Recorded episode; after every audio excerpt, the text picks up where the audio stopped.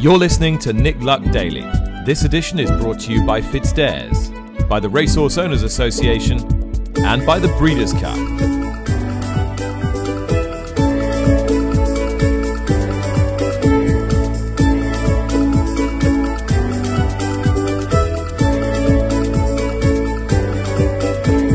Good morning, welcome to the show. It's Friday, October the 7th. I'm still in the States, but this time I've moved down to Lexington, Kentucky, where the weather is considerably better than it was in New York. It was about 80 degrees when I arrived here yesterday, which was a very pleasant change set for their big opening weekend, Fall Star weekend, and the last meaningful prep races for the Breeders' Cup in the US. There'll be plenty more Breeders' Cup chat, however, in Europe, with Charlie Appleby for one giving notice of some very exciting additions to his squad, more of which in a few moments' time. But looking even deeper um, into into next year, into 2023, speculation was rife yesterday that the king's coronation would coincide with what is proposed as Derby Day in the early part of June, the 3rd of June next year. The Independent ran with the story, Hello Magazine ran with the story from their royal correspondents. The Racing Post picked it up yesterday. Couldn't get any confirmation from Buckingham Palace, and you won't be surprised to know that neither have I. Uh, Rishi Persad joins me this morning. He's at Newmarket for Future Champions Weekend. He'll be on site at, at Ascot next week for, for British Champions Day, which we'll be talking about later. Uh, Rishi, our friend and colleague Steve Mellish has suggested to the Racing Post today that maybe they could they could run Derby Day as a, a nine or ten race extravaganza on Friday evening, thereby moving the event closer to the center of, uh, of the national psyche and not being so crowded on a on a Saturday afternoon. What do you think of this, and what do you think of that? Um, well, firstly, Nick, obviously, I am so far down the pecking order that I also have no information on it. Um, I think it's a very good idea to have the Derby run on that Friday. Uh, obviously, we are taking the assumption that uh, the clash of the coronation and the Derby on the Saturday would be an issue. So, in that case, what are the options? The idea of having the Derby run, as Steve suggested, now obviously we have to uh, to, to, lay bare the fact that Steve is a colleague and a friend. Um, but he and I have chatted many a time about the Derby uh, and the fact that its popularity, its status as one of the great sporting occasions in the country, has obviously suffered in the last 20 years or so. Moving the Derby over from the Wednesday to the Saturday uh, doesn't seem to have been a, a, hugely positive effect on restoring the Derby's reputation as one of the great sporting occasions in the country. Perhaps this might actually be an opportunity for the race to gain a little bit more popularity in the nation's conscience.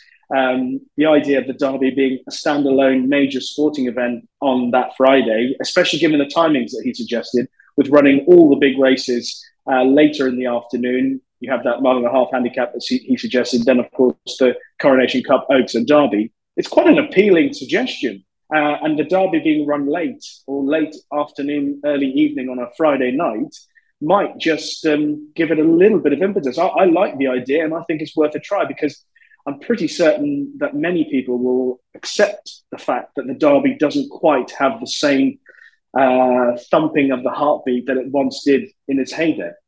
Yeah, exactly. And I think with the fact that you've got um, so many outlets available to the the terrestrial broadcaster ITV, there's a certain amount of agility that you know they could they could exert on that. Even if they said, right, well, we can't clear the whole schedule for the whole card, we could have you know races one through five on ITV4 and races six through nine on on ITV. The the issue becomes if you've got a coronation weekend Mm. The issue becomes well, how much how much terrestrial airtime can you open up even on a Friday night or even on a Monday if there's a big holiday and it's the coronation, even though the palace are saying it's going to be a slim down affair.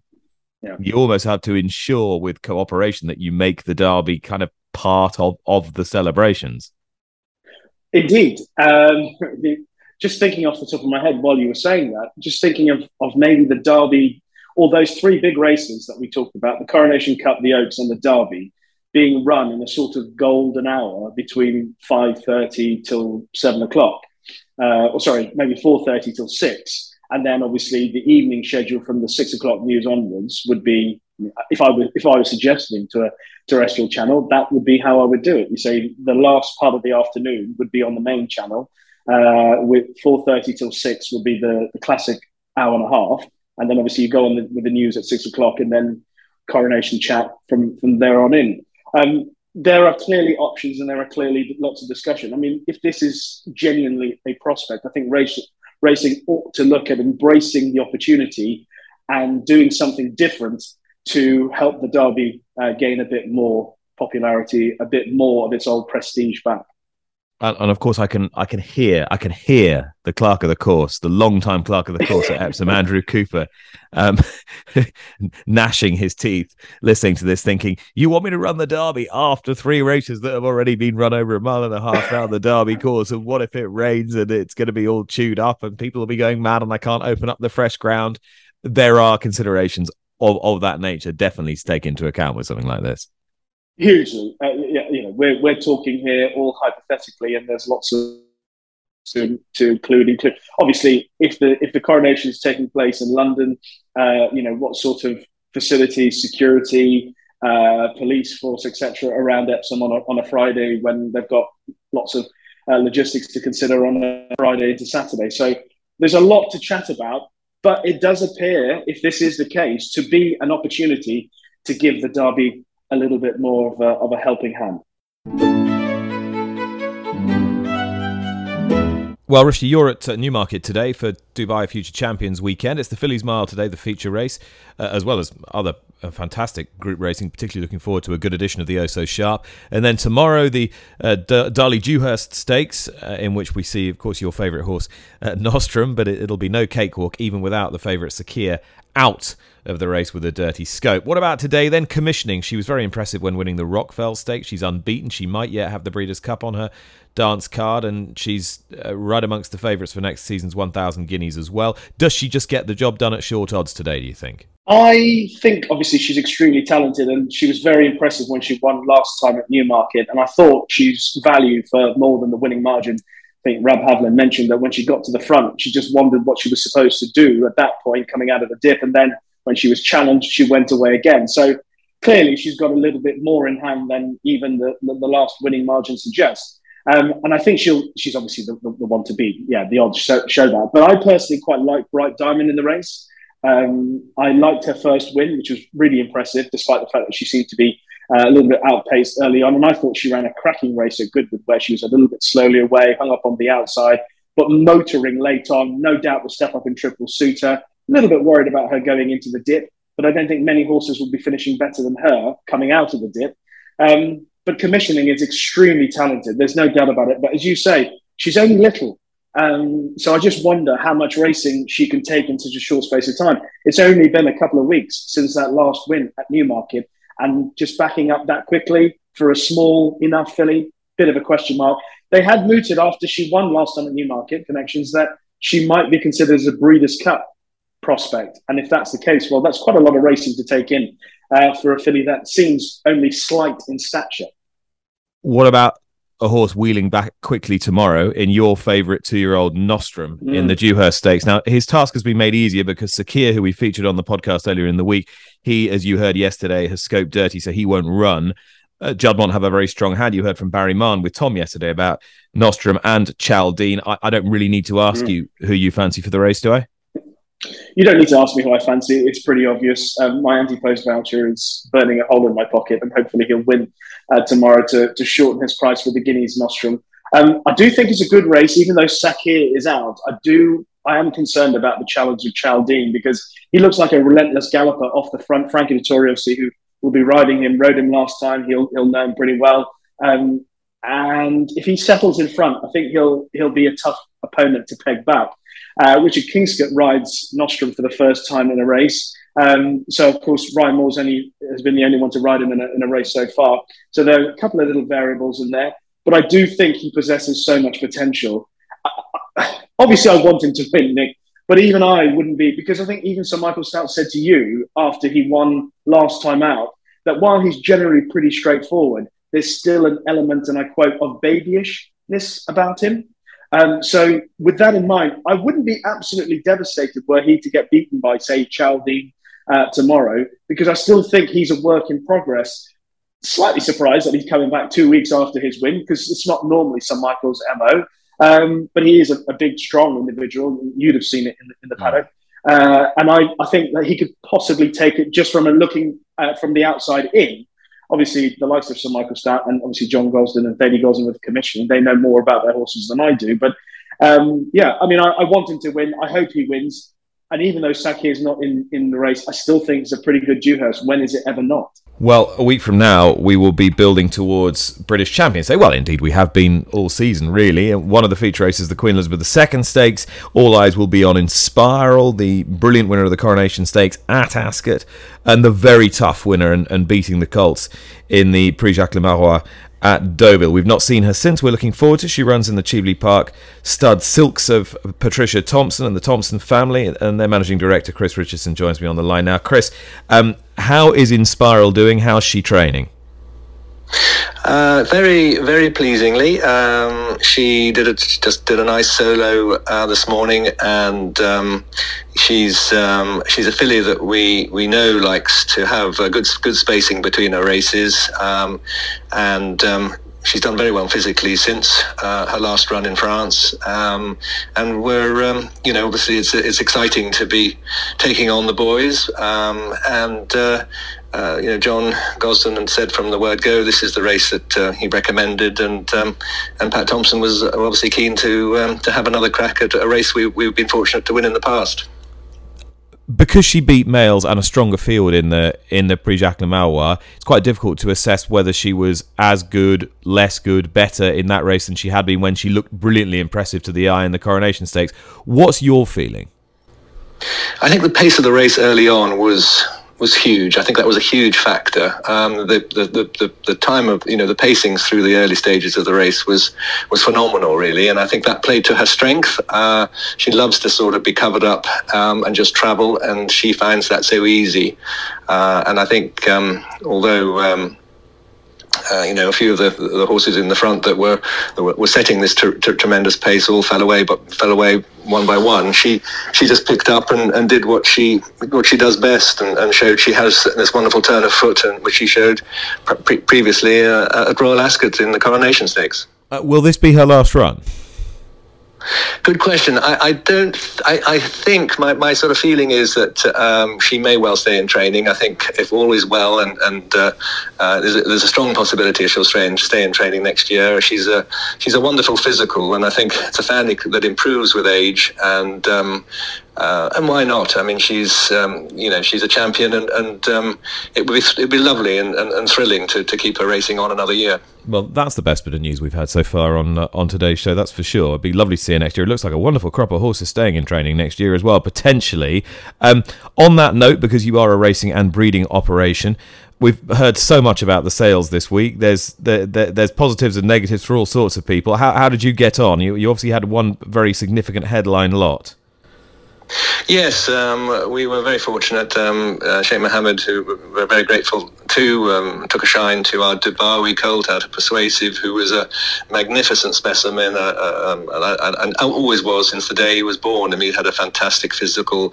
He was great, um, had lovely movement, a lovely stride, um, and I think one of the nicest things of it was that he had a really bold head. And I know that may sound strange, but I think a lot of good horses have a real broad broadness between the eyes and a, and a great sort of width between between the jaw, and he he certainly um, you know fulfilled all those. And uh, um, you know, she's the dam herself uh, uh, was won the won the Queen Elizabeth II Stakes um, in 2017, um, beating the likes of Ribchester and the Irish 1000 Guineas Churchill. So you know, she was hugely talented and and um, you know very exciting to take a really nice horse to the sales.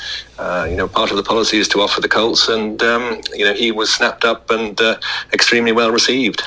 Uh, but you you took home your, your half brother to Inspiral. You didn't you couldn't quite get what you wanted for him. Yes, I mean it was. Uh, I mean, in fairness, you know, he's a, he's a he was a big boy. He was uh, he's a, he's quite a mature horse for for an April uh, foal, but um, and I think he probably has you know a, a little bit of an influence from uh, his dam Starscope, who's by Selkirk. So he's a rich chestnut in colour. Um, had three three white socks, and I think a lot of people just sort of maybe linked that with Selkirk and and um, um, felt that he was. Uh, um, you know that was something that um, you know, maybe didn't catch the imagination, but he has he, he's very light on his feet, um, and um, we just felt that uh, being by Siyouni, we we thought we thought that he would catch the imagination, but you know, he's got that wonderful, rich, uh, pivotal colour, and uh, you know, we, we just felt that uh, at, at, the value that we, we put on him, which we felt was reasonable, um, there, there, wasn't the uh, the interest. So uh, delighted. Um, Pat Thompson was so excited. She was skipping around um, after we after he didn't sell, saying, "I'm so pleased. He's um, one we can race." And um, it was a great.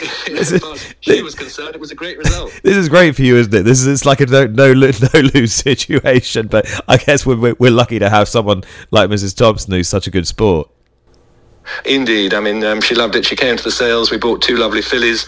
Um, we bought a very nice Night of Thunder filly um, from the Logician family, and, and, and, and a, actually an filly, once a girl at Chestnut with a, a, significant influence of Pivotal in, in her looks and appearance and colour. Um, so uh, we've done some shopping, we've done some um, some uh, selling, and uh, we move on to sort of some, a selection of colts will be offered in book two you're not going to have any problems getting anyone to train this horse. I, can tell you that, Chris. When you when you say whoever whoever you choose, they're not going to turn around and say, you know what, I don't really want him. He's he's a chestnut with three white socks. you know, I'm quite pleased I don't have to make that decision. Um, I think um, Patricia Thompson's going to be the one that has that hard decision to make. But it'll be. Um, I can see. I can still see there'll be several of the um, of the major Cheveley Park stud trainers will be um, wanting to put their hat in the ring. Chris, we've both been advocates of the uh, invest in the best campaign, really trying to promote the the best of British bloodstock to a, a, a domestic and international audience. It, it's not been a hard sell over the last few days, broadly speaking, has it? Oh, very much so. I mean, it, it's extraordinary um, when one considers, you know, where we are in the world and and and, and, the, and the domestic problems. But uh, I think it is, uh, you know, hugely rewarding for for the industry to to have had such a, a fantastic uh, week. Um, you know, the um, um, you know, English English horses um, extremely well received. Obviously, huge patronage from Ireland, um, but um, it's giving uh, you know giving our, our, sort of premier sale, and and I, I, feel one of the best sales in the world at Tattersalls. Um, just a, a, wonderful opportunity to to gather horses together from all sorts of places and then bring international uh, purchasers from, from Australia, from America, from France, from all around the world, um, and, and still be able to bid online if they wish um, to try and buy and, and success and hopefully successfully succeed in, in, in, in acquiring exciting horses for the future. Now we're, we're seven minutes in, and I haven't even mentioned the jumpers. So you're going to have to give me a, a, very very quick update on the the the Cheveley Park champions, A Plus and, and Allaho and uh, et al. Yeah, no, I, I was I was in uh, at, uh, in Ireland last a couple of weeks ago and, and uh, went over and saw Allaho uh, with Willie, and uh, he looked magnificent. He's really done well for his holiday, um, and um, as, as you know, Willie always plays his cards close to his chest. But I'm sure there'll be plenty of action around Christmas. Uh, Ferny Hollow, who we were mm. um, so excited about for next year, um, you know, after he won the Racing Post Novice Chase at Leopardstown, um, you know, really looked like he was going to be full of potential, which I think he is. He's sound, he's looking magnificent, and um, you know the little setback that he has, he appears, touch wood, to be over. Um, and um, A Plus Tard, who I'm, um, is being aimed um, once again at the, at the Betfair Chase at Haydock on the 19th of November. So uh, hopefully that's where he will reappear, all being well very much looking forward to seeing him, and I guess we'll see Allaho out sometime over over Christmas. Uh, Envoy Allen is he still is he is he back in training? Yes, um, yeah, no, uh, he's um, he's in great form, um, um and um, I'm looking forward to seeing him again at the end of the month to see the horses with Henry, um, and he's being aimed at the the chase to Down Royal on the on the fifth of November. The, so uh, all being well, that's the plan. And Chris, obviously, sacred today. She looked very good in the listed race at, at Newbury last time. Uh, can we trust her to back it up in the challenge? Do you think? Uh, well, good question. I, I, all I say is that William has changed things around, um, and um, it seemed to uh, work his magic. I think he's sort of had a little bit of a switch around of riders, a little bit of a different type of training um, sort of regime, and uh, just sort of freshened her up. And it was wonderful to see her her win so impressively at, at Newbury. And I'm very much hope that if uh, she returns to that form, she will put her best foot forward. And we're delighted that the ground is as it is. Uh, Cheveley Park studs Chris Richardson thoughts on the sales Inspiral next week, and of course the great squad of jumpers that Cheveley Park have to look forward to. More jumping in a minute with Harry Skelton. Let's talk about next weekend first of all, though. Rishi Inspiral in the QE2. Surely her chance is dependent to a greater or lesser extent on whether the ground stays dry and Charlie Appleby throws the marbles across the dance floor in the shape of modern games, who would be formidable. Yes, modern games. I think uh, the idea of modern games turning up in the QE2 was not something that is part of the original plan uh, for Charlie Appleby and the Godolphin team. Obviously, he'd, he'd raced in America last time or North America, and then he's heading to the Breeders' Cup in Keeneland at the end of the at the beginning of November. The, the, like Inspiral, he will only run if the ground is is decent enough and there's no soft or it's not it's not soft ground. Uh, so if he turns up and the ground is is good enough for both he and Inspiral to line up, that's a pretty good race in itself. Uh, you may well have, you know, obviously some pretty good uh, horses travelling over. There's likelihood that the Revenant might be back again. Um, but I do like modern games. Were he to turn up, I feel that the run behind Baaeed was was pretty good, obviously, in the Sussex Stakes. Although at the time, a few people probably degraded uh, or downgraded the, the Sussex Stakes run because he finished so close up. But then he went to, to Canada and did what he did last time out. That was mightily impressive. Um, and it's possible that he just might be improving at this time of the year as he was last season. His his uh, the way he improved through the back end of his two year old season was was tremendous. You know, his wins at Newmarket and then obviously at the Breeders' Cup uh, showed a horse that that thrived at the end of last season. It's possible he might be doing it again this year, and I wouldn't want to be uh, against him certainly at the at the Breeders' Cup. But if he turns up at at, uh, at Ascot for Champions Day, I'd rather be on his side. Yeah, uh, just on a point of Charlie Appleby and his Champions Day challenge, we heard yesterday comments from the Baaeed camp, William Haggas, and representatives of Sheikha Hissa, all together at, at Tattersall. Sheikha Hissa there herself buying some really exciting fillies, which we talked about earlier in the week, and saying, well, they're, they're not sorry they didn't run in the arc. Well, hindsight's a wonderful thing, and indeed the ground wouldn't have been particularly suitable. Anyway, here we are. They go to Champions Day. Yeah. What sort of a challenge do you think Adayar poses to Baaeed, if any? I personally believe this might be Baaeed's biggest challenge. Um, I think Adayar, uh, the Adayar that won the Derby and the King George, would be a massive challenge for, for any rival, obviously. And I, I, I get the feeling, judged by the fact that he was given all that time to come back uh, and he, he, he lobbed around Doncaster, no doubt about it. A little bit of cut in the ground, 10 furlongs. And, and I know this might sound ridiculous to people who say, well, he was just, he won the King George and the Derby over a mile and a half. But I had the suspicion that he might be better at 10 furlongs. You know, um, you watched the way he raced in the Arc last year, and he probably did a bit too much in front. But he had them in a bit of trouble turning in, and then he ran out of puff late on. Um, and I wonder whether at Ascot, uh, over a mile and a, mile and a quarter, in a pretty well, you know, we're assuming there's going to be some cut in the ground or some juice, some give in the ground. I think he he he will provide a, a, a probably Adayar, sorry, Baaeed's biggest test of this season, in my own opinion, and that's given what we we, we talked mm. about the Juddmonte Stakes. I, I think this is for Baaeed to finish unbeaten. I think he'll have to produce a career best. It very interesting. I I wonder whether I, I, mean I'm not suggesting they should adopt any dirty tricks or anything like that. But if Adayar was mine, I would run at least one pacemaker for him, mm-hmm. a, and make sure that I didn't sit too far off my pacemaker, and that I made this as exacting and as a searching a test as possible. Because that's the only possible way. Yeah. I think that you're going to get Baaeed beaten. I mean, I think it's almost impossible. But the only uh, way you might might find out is if you you've got to make this as as as lung bursting a test as possible, haven't you? I would agree 100% with that um, because you imagine that a, a, stiff mile and a quarter, a strongly run mile and a quarter at Ascot would be right up Adayar Street. So you know that, that won't be a problem for him, and you can imagine him running through the line hard. It'll be a different test for for Baaeed with a little bit of juice in the ground. Obviously, a stiffer mile and a quarter mm. at Ascot than at York uh, yeah, and you want to be in a in a forward enough position. Correct. In. You don't want to have too much ground. E- exactly. Short stretch. Yeah. You can't be sitting. It, however good you are, you can't be sitting ten lengths back as you turn in. So yeah, I could just hear Charlie Appleby ringing connections, ringing everybody around the Godolphin teams. So I was listening to Nick Luck and Rishi Persad. They've they've mapped out how we beat Baaeed.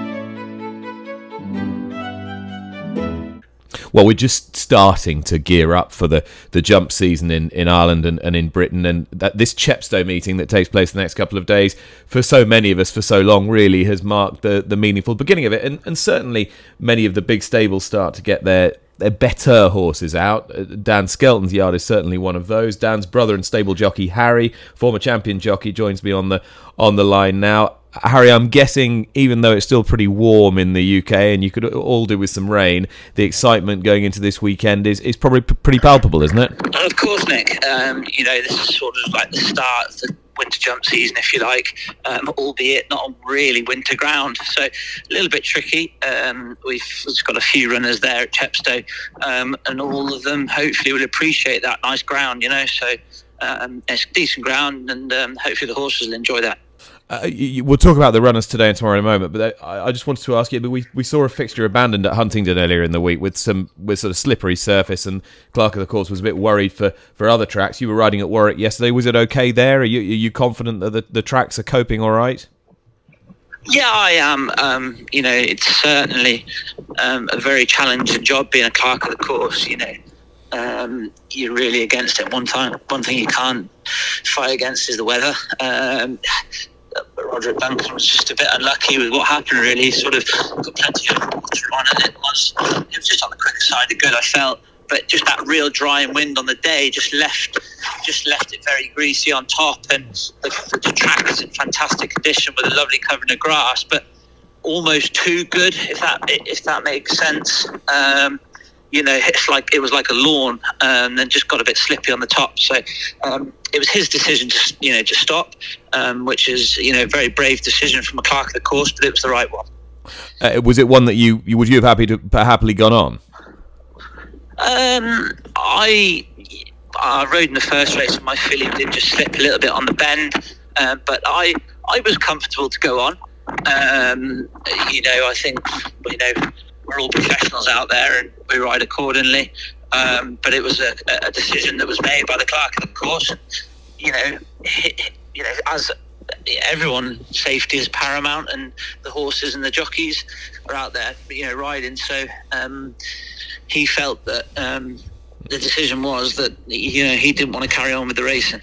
so, so, so, so very brave decision of him. Yeah. Right well, sometimes you need somebody else to look after you. You can't be trusted to look after yourself.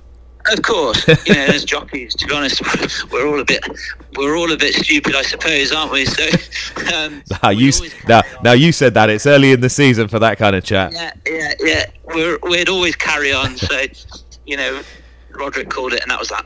Right, okay, let's talk about these horses. Quid Pro Quo runs in the JP McManus Silks for you in the Persian War Hurdle at Chepstow. So he's quite a short price favourite. Does he deserve to be? Um, I think he's going on that sort of price on just basically what everyone's seen because uh, the form in the book, you wouldn't have said so, no. Um, that saying, we've always quite liked the horse. He's always gone quite well. Um, and, you know, this is going to tell us a lot more. Um, whether he deserves to be that price, probably not, does he? Probably the McCain horse has, you know, has achieved a lot more. Present and counting um, but we're I suppose a little bit they're thinking that we're a bit more unexposed and we've got more untapped potential you know, hopefully coming through. So, look, we expect them to run very well. This will tell us a lot more of where we sort of stand. Um, just looking at one or two of the other runners, Proschema is carrying a big weight in the in the silver trophy, but he's a good horse. Uh, is he good enough to, to give the weight away? He is a good horse. I think he'd go very, very well. Uh, look, it's never easy, you know, carrying that weight against maybe some potentially well handicapped ones, but I think off his mark, he, he will run very well. And two too friendly uh, is a is in that sort of in betweeny season. Um, how hopeful are you that, that it can be a productive one? Yeah, I, I think he's real good running uh, Fred Winter. Um, he's in good form at home. It can be a difficult year for them four year olds. They get sort of two chances now to take on their own age group before. Um, yeah, before they have to go against the older horses with no allowance. So uh, that's here in here in Cheltenham. So too friendly. We've always had in mind that we'll take him here. Uh, he's in good form at home. Been going well. Expect him. He can run well. Uh, which horse gets your blood pumping? It's October. Which horse has got you most excited for the season? Ooh, it's really hard to pick out one. Um, obviously, we're doing a lot of schooling. Um, you know, it, it's hard to just go and put your finger on one. But one thing I will say, I think we've got a very good bunch of fillies um, coming through. Um, you know, with the GBB and um, bonuses and the, the, the, program for them fillies now. Um, I, I, do think we've got a very good, strong team of fillies. Uh, of all ages? Of all, yeah, of all ages, novices and um, older older mares. Yeah, um, look what Molly Ollie's done. She just keeps on progressing. She's gone right to the top, really, nearly in, in those mares races. So, like, Get a Tonic wouldn't be far behind her now. It was a very good run at Warwick, um, behind Nikki's horse. As a novice, um, you'd like to hope she's just improving a bit more, and she'd be right at the top table. Uh, West Balboa is going nicely. Um, Katira, um, Miss T, a mare that's unraced, um, won a point to point. Um, I'm lucky, Nick. I'm lucky boy. I'm excited. Harry Skelton there, and Harry this season uh, signed a new commercial partnership, this time with Bet Budget, which is a tool that lets punters collate financial details across accounts and privately share affordability information with bookies. And you will be able to read uh, Harry's Bet Budget column during all the major festivals this season. Now we come to the end of the book one sale at Tattersalls, which has been spoken about so much this week. Uh, the bar was set pretty high as we came into this week. Expectations were significant given the strength of the market across the globe and the sales we'd already had. I think marketing director from Tattersalls, Jimmy George, it's fair to say that those expectations have been exceeded. Yes, morning, Nick. I think um, very much so. Very much so. I mean, we we felt that it was an extremely good catalogue, even even by the the heady standards of Book One of the October yearling sale, um, and uh, you know not just pedigrees but individuals to match their fantastic pedigrees. You know the feedback from the guys out on the road when we were inspecting the yearlings in the spring and early part of the summer was unbelievably positive, and uh, yeah, the the vendors supported Book One um, with some unbelievably unbelievably high quality stock. But even having said that, yeah, what, what we've experienced over the last three days was pretty extraordinary um, by by any standards. And uh, I, I, guess the the first two lots through the ring on Tuesday morning kind of set the tone. Uh, the first lot in was a was a lovely, very well bred Galileo filly who made five hundred thousand guineas, and uh, she was followed immediately by a beautifully bred Dubawi filly of Meon Valley Studs who made 1.3 million guineas. And uh, as I say, that that set the tone. That set the tone, set the pace, um, and uh, it, it, it, continued unrelenting from from start to finish. So uh, yeah, it's been a fantastic, fantastic few days for, for so many hmm. people, mm. and uh, and yeah, truly extraordinary to be honest. Everybody can read the results. Everybody can read the data. Everyone can read how many seven-figure lots they were and who bought them and who sold them. What I want to know is when you have your private conversations at the end of the day, when you wrap up with your colleagues and say, "My God, did you see this? Did you see that?" What about uh, what what's been uppermost in your mind? What's what's really caught your imagination this week that maybe you weren't expecting? I think it's the sheer number of, of the world's leading racehorse owners um, that have been here at Tattersalls, at Park Paddocks, in Newmarket, from start to finish. Uh, to have so many of the principals, you know, the guys that uh, whose colours these horses race in, uh, the guys that pay the training bills, the guys and the girls, and and you know they've been here all week. Um, they've been enjoying it, and to see so many of them here with smiles on their faces, um, eager to, to find the, the, the next champion to run in their colours, um, whether it be here uh, in, in, in, England or in Ireland or in France or in Germany or in America, Japan, whatever. You know, it's uh, yeah, they've all been here, and um, they haven't just dipped in and out. They've been here for the duration, and I think that's such a huge endorsement of book one of the October yearling sale here at Tattersalls. These people they recognise that this is arguably the, the finest collection of turf bred yearlings to be found anywhere in the world. They're all here over a three day period. And, uh, you know, you just, every every year you reflect on on the, the sort of yet a, yet another year of champions from book one of the of the Tattersalls October yearling sale, uh, and and and that's that's why these people come to the sale. They know that the breeders and the consigners have committed their very very best yearlings to Tattersalls and to Book One, and uh, yeah, so it's, it's it's hugely rewarding to see all of these people here for, for for the sale year after year. It's driven by their success and by the success of the people who are consigning these yearlings. Uh, we talked about st- uh, stallion power as well, and the collection of sires available to people in, in Europe at the very elite end at, at the moment, and the availability of yearlings by those stallions at at public auction. We saw Frankel latterly and, and earlier in the week Dubawi completely dominate really uh, the lists. Is there depth further down? Do you think?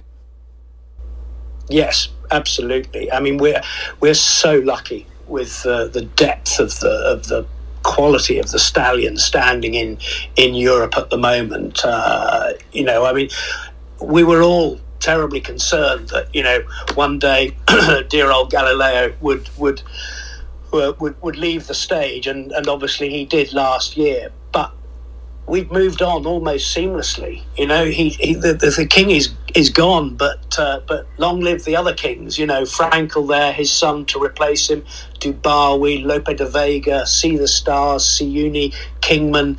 You know, the, these these stallions that would be top dogs in, in any normal era themselves, but they're all there out there together. And the you know the buying public recognise the quality of the stallion standing in Europe at the moment, and they know that you know you buy the you buy the best stock by these sort of stallions you know, you have a chance of, of finding yourself a champion. No, I think we're unbelievably lucky at the moment, and uh, you know there are there are more to come. I mean, the the Frankel legacy, the Dubawi legacy, the Sea the Stars legacy. You know, obviously, will you know, Baaeed will retire to start at the end of this year. You know, there's so much to look forward to. There really is, and uh, yeah, long long may it last. Long may it last. To, to what extent do you believe that this will have a knock on effect, not just on book two, but also further and deeper down into the into the books that, that you're offering in the next few weeks? Yeah, you very much hope that, don't you? That uh, book one of, of the October yearling sale sets the sets the tone for for the week two of, of yearling sales at Tattersalls. We've got a we've got a lot of a lot of very smart yearlings to come in book two, book three, book four of of um, of the October yearling sale. Let's not forget that Desert Crown unbeaten, outstanding Derby winner, was was purchased by Richard Brown for Saeed Suhail at book two of uh, the October yearling sale a couple of years ago, and that's just a, a, a very graphic illustration of the quality to be found running through the deep into deep into the October yearling sale. And uh, book three, book three's had a hell of a trot in recent weeks as well. Um, you know, it's it's not all about book one, and uh, you know that's where book book one is proven to be the sale that produces the highest percentage of, of superior performers year after year. But uh, Lezoo, who won the Cheveley Park Stakes the other day, uh, was another group Group One performer to come from Book Three. Um, she cost seventy-seven thousand guineas at Book Three last year, and uh, you know, so so buyers can take confidence from that. The, there is quality, quality and value to be found in all sectors of the October yearling market. All right, thanks to to Jimmy George. Very happy with the week's work, no doubt about that. Did you buy anything at Book One, Rish? Uh, oh, underbidder so many times, Nick. Oh, it was close. Right, I need some tips. Okay, um, I alluded to one earlier on, and I'm going to stick with her. I think Bright Diamond. I've got a feeling she might be commissioning in the Fillies' Mile today. Okay, Rishi, thanks so much. Thank you very much for listening. If you do enjoy this podcast, please do tell your friends. And if you are kind enough to leave us a rating and a review wherever you get your podcast, that would be very, very good of you as well. We will see you again after the weekend. Don't forget, Charlotte will be back here for the Saturday edition. That'll be uploaded from nine o'clock tonight, Friday night. And I'll be back with you from the US on Monday. I promise you, I am coming home at some point. Bye bye.